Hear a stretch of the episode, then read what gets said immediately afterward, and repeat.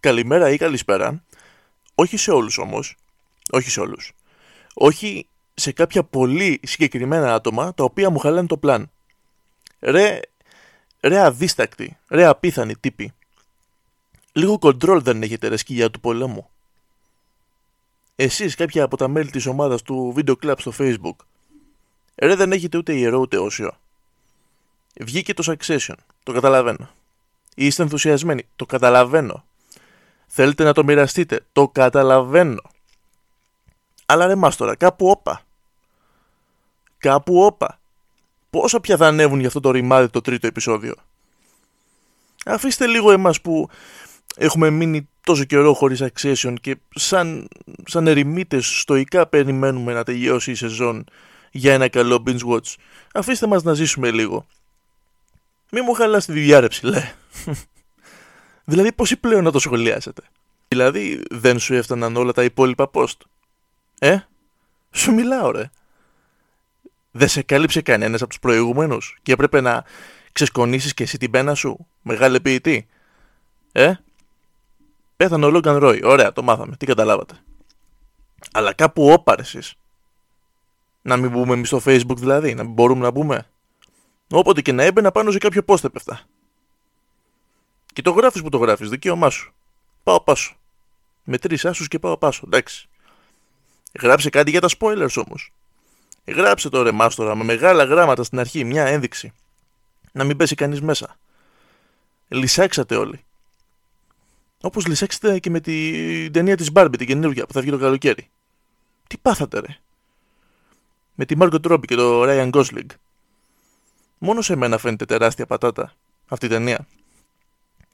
Θα μου πεις Greta Gerwig στη σκηνοθεσία. Φανταστική σκηνοθέτης. Ok. Okay. Η οποία όσο προχωράει γίνεται και καλύτερη. Δηλαδή, εγώ τη γνώρισα από το πολύ καλό Lady Bird σαν σκηνοθέτη και σεναριογράφο με Σόρση Ρόναν και με τον 27χρονο που για πάντα θα παίζει έφηβος Τίμωθη Σάλαμε άξιος ηθοποιός ωστόσο με την πολύ καλή Λόρι Μέτκαλφ με τον Λούκας Χέτζες ο οποίος είναι ηθοποιάρα και τον έχω χάσει τα τελευταία χρόνια. Έκανε αυτό έκανε το Boy Erased πριν από αυτά έκανε το Manchester by the Sea και ήταν σε όλα καλός. Λούκας Γέρνα ρε άνθρωπε, τι, τι έγινε; Είσαι καλός. Τι έγινε, είσαι καλά, τι έπαθες; Η Γκέρουικ μετά το Lady Bird έγραψε και σκηνοθέτησε τις μικρές κυρίες στην ε, καλύτερη εκδοχή που το έχουμε δει μέχρι σήμερα. Το πολύ ωραίο βιβλίο της Λούιζα Μέι Το μετέφερε φανταστικά. Με τερματισμένο cast, να έχει πάλι Σόρση Ρόναν, να έχει πάλι Τιμώθη Σάλαμε, να έχει Μέριλ Στριπ, να έχει Λόρα Ντέρν, να έχει και Έμα Βότσον στην καλύτερη ερμηνεία που την έχω δει μέχρι σήμερα. Και να έχει και Eliza Scanlon, μια ηθοποιό που νομίζω ότι θα βλέπουμε πολύ συχνότερα από εδώ και πέρα. Μια ταινία της ε, Scanlon που αξίζει να δείτε είναι το Baby Teeth. Είναι τιμιότατη. Η Gerwig τώρα με τη δουλειά της, αυτό είναι το ενδιαφέρον, έχει δημιουργήσει ένα μοτίβο καλών ποιοτικών ταινιών που τις βλέπεις πολύ εύκολα. Δεν σε κουράζουν δηλαδή. Δεν σου δημιουργούν την ανάγκη να τις διακόψεις λόγω της ελληματικής προσοχής σου. Και το λέω εγώ που έχω το ίδιο θέμα. Τα καλά αυτά αποτελέσματα δημιουργούν και στους ηθοποιούς μια σιγουριά, έτσι, και κυνηγούν περισσότερο μια συνεργασία μαζί της. Θέλω να πω ότι μέσα σε όλα αυτά που έχουμε να δούμε από την Gerwig και τα περιμένουμε όλα πώς και πώς, θα δούμε και σοβαρά cast, γιατί πλέον άνθρωποι επιδιώκουν να δουλέψουν μαζί της και μπράβο τους.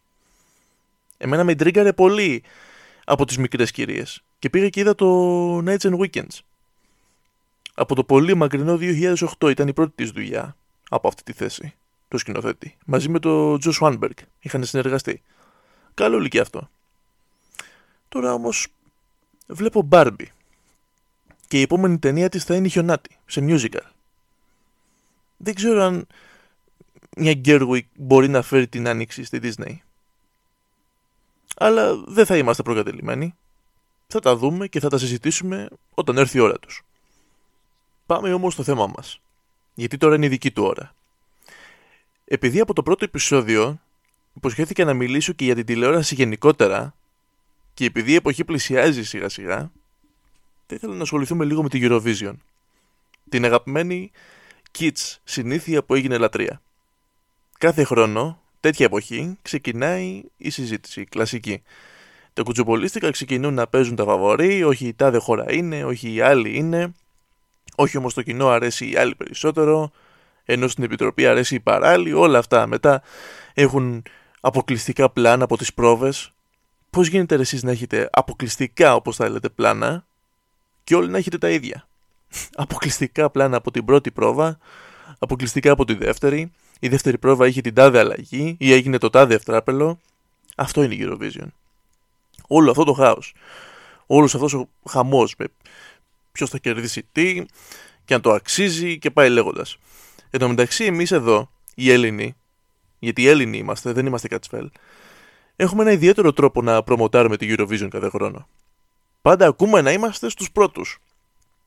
Ειδικά κάποια χρόνια θυμάμαι σε ρί, κάθε χρόνο βγαίνανε ρεπόρτερ που είχαν πάει στην εκάστοτε διοργανώτρια χώρα και κάθε χρόνος σε αυτή την περίοδο λέγανε τα γκάλο μας δείχνουν πρώτους.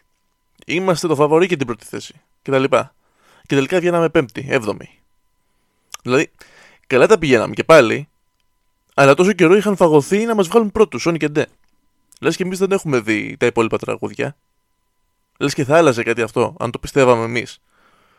Από τη στιγμή ειδικά που το αγαπημένο τραγούδι όλων μας, ειδικά αν είσαι αγόρι της γενιάς μου, ήταν το Σ' αγαπώ SAG APO του G, του ανθρώπου που εφήβρε τα γκρίκλις.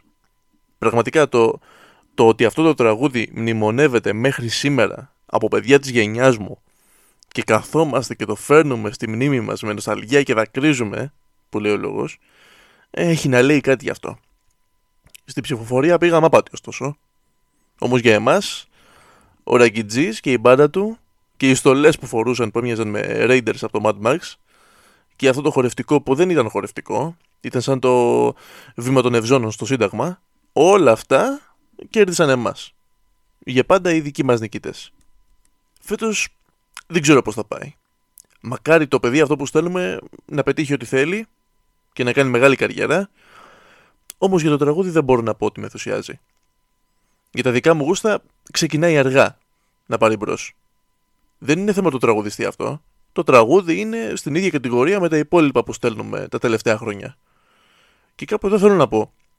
Εσείς που κανονίζετε τα τραγούδια, τι θα στείλουμε δηλαδή; Γιατί εσείς έχουμε σταματήσει να στέλνουμε ξεφτιλάδικα. Eurovision είναι. Αν τα στείλουμε εκεί τότε πού; Δεν έχουμε αρκετούς φίλους που να μας δίνουν αβέρτα δωδεκάρια όπω η Σουηδία για να στέλνουμε πιο ατμοσφαιρικά και με έμφαση στο στίχο και γαλά όπως πέρυσι και φέτος. Και πριν από αυτά που στέλναμε κάτι συντηρητικά ποπάκια. Εδώ πριν από κάποια χρόνια, αντί για τη Βουρέιρα, κέρδισε μια τύψα που έκανε την κότα. Και δεν είναι το σχήμα λόγου. Όντως έκανε την κότα. Πακούμ, πακούμ, πακούμ, κάτι τέτοια έκανε. Και κέρδισε. Το μισό αυτό το τραγούδι πάλι επιπτόντω. Δεν μπορώ να το ακούω, ανατριχιάζω. Η Κύπρος έχει πιάσει το νόημα. Η εμφάνιση είναι το παν, η παρουσία. Και ένα κάτσε ρεφρέν. Και το κάτσε ρεφρέν παίζει τεράστιο ρόλο. Το είδαμε και στην περσινή Eurovision και την νικήτρια, την Ουκρανία. Οπότε εντάξει, ξέρω ότι δεν ήξερε για το τραγούδι της, αλλά το πούσαν όσο μπορούσαν σαν το καλύτερο. Δεν ήταν. Είχε ένα ρεφρέν που μπορούσε να σου κολλήσει, άμα το άκουγες δύο-τρεις φορές, μέχρι εκεί. Άντε και το μπιτάκι με το παραδοσιακό όργανό τους, αυτό δεν ξέρω τι είναι, που είναι σαν φλάουτο και φλογέρα μαζί, όπως όπως και αν λέγεται, δεν ξέρω. Αυτά. Κατά τα άλλα, αν οι Ουκρανοί που βρίσκονταν σε πόλεμο και ακόμα βρίσκονται, ένιωσαν καλύτερα με την νίκη τους, δεν ξέρω. Όχι δεν ξέρω, αμφιβάλλω σε τεράστιο βαθμό. Αμφιβάλλω αν έδωσαν καν σημασία. Όμως η στήριξη της Ευρώπης μεταφράστηκε σε βαθμούς του Eurovision. Δεν βγάζει νόημα. Κανένα. Δηλαδή, θες να στηρίξεις τους Ουκρανούς, στείλει τους τρόφιμα, στείλει τους ρούχα, κάτι. Δεν νομίζω ότι με τους βαθμούς της Eurovision χορτάζει κανένας στην Ουκρανία. Αλλά όπως και να έχει, ακόμα και αυτό το στοιχείο ακόμα και πίσω από αυτή τη χαζούλα λογική, κρύβεται το καλοπροαίρετο κοινό που λέει έτσι μπορώ να στηρίξω, έτσι το κάνω. Τι να τους πεις. Είναι και αυτό ένα στοιχείο που δεν γίνεται να μην αγαπήσεις. Το πιο λογικό, σε περίπτωση που δεν είχε κερδίσει η Ουκρανία πέρυσι, είναι να είχε κερδίσει το Ηνωμένο Βασίλειο. Το οποίο, αφού πήγαινε που πήγαινε για να κερδίσει, το είχε πάρει ζεστά δηλαδή, δεν καταλαβαίνω γιατί δεν πήγε με κάτι καλύτερο. Δηλαδή, ρε Ηνωμένο Βασίλειο, έχεις ολόκληρο Sam Ryder. Που εντάξει δεν λέω, δεν είναι κανένα ακραίο όνομα, αλλά ο τύπος έχει φωνάρα και του δίνεις ένα γαζοτραγουδάκι. Άμε Spaceman. Μιλάτε σοβαρά, ρε. Δώστε ρε το ανθρώπου κάτι δυνατό να το, να το σκίσει. Πάρε του δίνει τα με Spaceman και, δε, και δεν πάει παρακάτω και παίρνει τη δεύτερη θέση. Εδώ οι Βρετανοί κάποια στιγμή, τώρα πρόσφατα πάλι, είχαν στείλει την Bonnie Tyler. Δεν λέω. Σπουδαία τραγουδίστρια. Και εμένα με πιάνουν τα τραγούδια της κάθε τόσο. Bonnie, και εγώ I need a hero κάθε τόσο. Και εγώ το Eclipse of the Heart. Bonnie, σε ακούω. Ούτε με κακό τραγούδι είχε πάει τότε. Αλλά δεν είναι αυτό το παιχνίδι τους Eurovision. Η Bonnie Tyler είναι φτασμένη. Δεν χρειάζεται τη Eurovision για να ακουστεί. Συνήθως όσοι στέλνουν ονόματα πάνε άπατοι. Συνήθως. Λίγα χρόνια πριν είχε πάει ο Φλωράιντα. Δεν θυμάμαι με ποια χώρα. Τελείω άκυρο όμως. Πού κολλάει ο Φλωράιντα στο Eurovision; Ε, ας στείλουν οι Βρετανοί του χρόνου τους Rolling Stones. Να δούμε τι θα γίνει. Και τώρα είπα Rolling Stones. Έχετε και εσείς μέλη στην οικογένεια που μεγαλώνοντας απέκτησαν ροκόφατσες; Μία καθηγήτριά μου αυτούς τους φώναζε κακές γριές, ότι μοιάζουν με κακές γριές και τώρα βγάζει περισσότερο νόημα. Π.χ. εγώ έχω μια θεία, ίδια, μα ίδια, ο Μικ Τζάγκερ. Η ίδια όμως. Και η μάνα ενός φίλου, χρόνια φίλος από το δημοτικό, η μάνα του όσο περνάνε τα χρόνια μοιάζει όλο και περισσότερο στον Στίβεν Τάιλερ, τον Aerosmith. Δεν ξέρω ποια μπορεί να είναι η εξήγηση. Κανείς δεν την ξέρει. Μόνο ο Ιακώπουλο μπορεί να γνωρίζει. Διαβάζω στο νέο μου βιβλίο για το πώς οι μυστικές σκοτεινές δυνάμεις του σύμπαντος μετατρέπουν μεσήλικες γυναίκες σε rock stars. Κάμερα σε μένα. Αυτή η χώρα που πέρυσι είχε πάει και τραγουδάρα και φωνάρα ήταν η Σουηδία. Όσο και αν μου είναι δύσκολο να τη συμπάθησω, γυροβιζιονικά, γιατί είναι τρεχαρντάδες, οφείλουμε τουλάχιστον να το δώσουμε στην τραγουδίστρια. Και όταν λέω να το δώσουμε, εννοώ να την παραδεχτούμε. Μην πάει άλλο το μυαλό σας. Μιλάω για τη σωσία της ε, Σίας Κοσιόνη. Για τη Σουηδία έχω το εξής θέμα. Δεν μου είναι αντιπαθής, αλλά μοιάζουν τα παιδιά να ζουν μόνο γι' αυτό. Σαν να περιμένουν πώς και πώς την Eurovision κάθε χρόνο για να το δουν ανταγωνιστικά.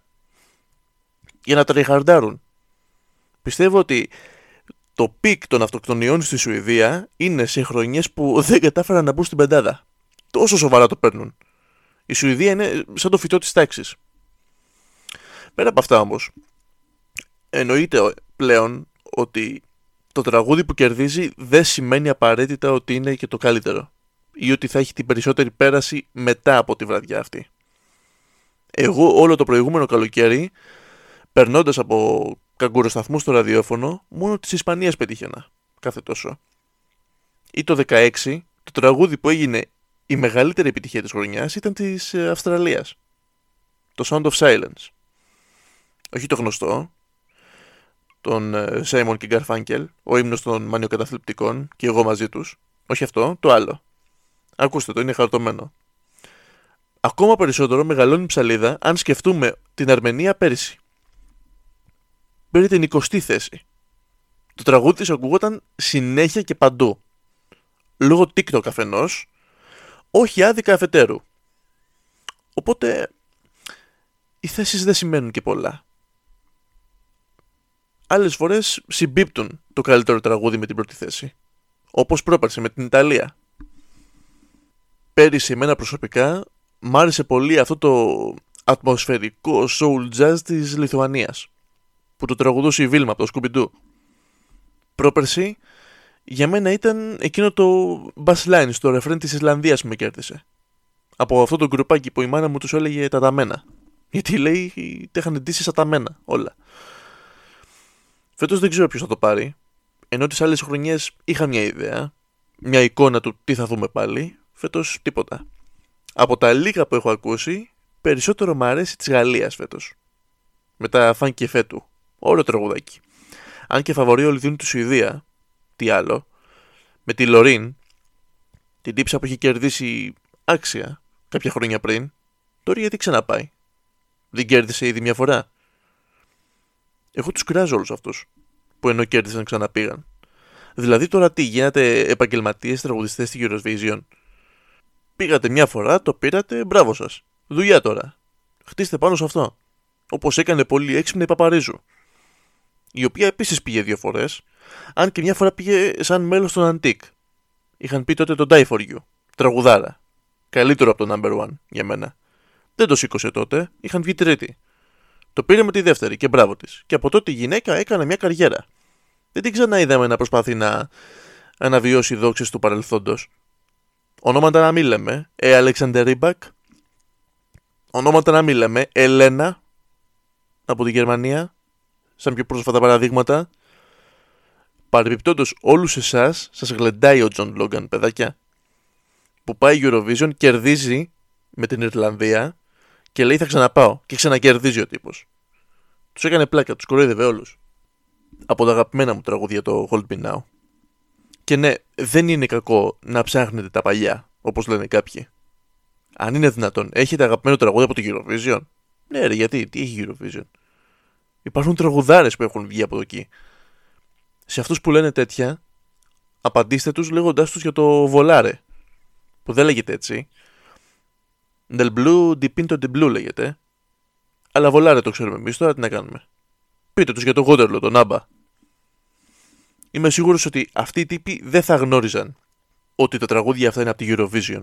Που εντάξει, δεν είναι και τίποτα στοιχουργικά αριστοργήματα. Δεν είναι και Fleetwood Mac. Αλλά είναι ευχάριστα και πολύ γνωστά. Μην αφήνετε τους δύσκολους να σας επηρεάζουν, ρε παιδιά. Μην ξεγελιέστε. Αν είσαι άνθρωπος της κουλτούρας, των γραμμάτων και των τεχνών, βλέπεις Eurovision. Τέλος. Πέρα από την πλάκα να έχετε μια όμορφη Eurovision που λένε και οι παρουσιαστές, όσοι το δείτε. Όσοι δεν το δείτε, να έχετε άλλο ένα όμορφο Σαββατόβραδο. Γιατί εκεί είναι το ζουμί, το Σάββατο. Να περάσετε καλά, να σας μείνουν πράγματα να τα έχετε, να τα συζητάτε για τους υπόλοιπους μήνες του χρόνου. Αράξτε πίσω στον καναπέ και θαυμάστε την πιο κιτς εποχή του χρόνου, που όλοι αγαπάμε. Ή οι περισσότεροι αγαπάμε. Και όπως είπε και ο περσινός Ρουμάνος, πολύ σοφά, Γιάμαμε, γιάμαμε, όλα μη μπέμπεμπε. Και αν δεν σας δω, καλό απόγευμα, καλό βράδυ και καλή νύχτα.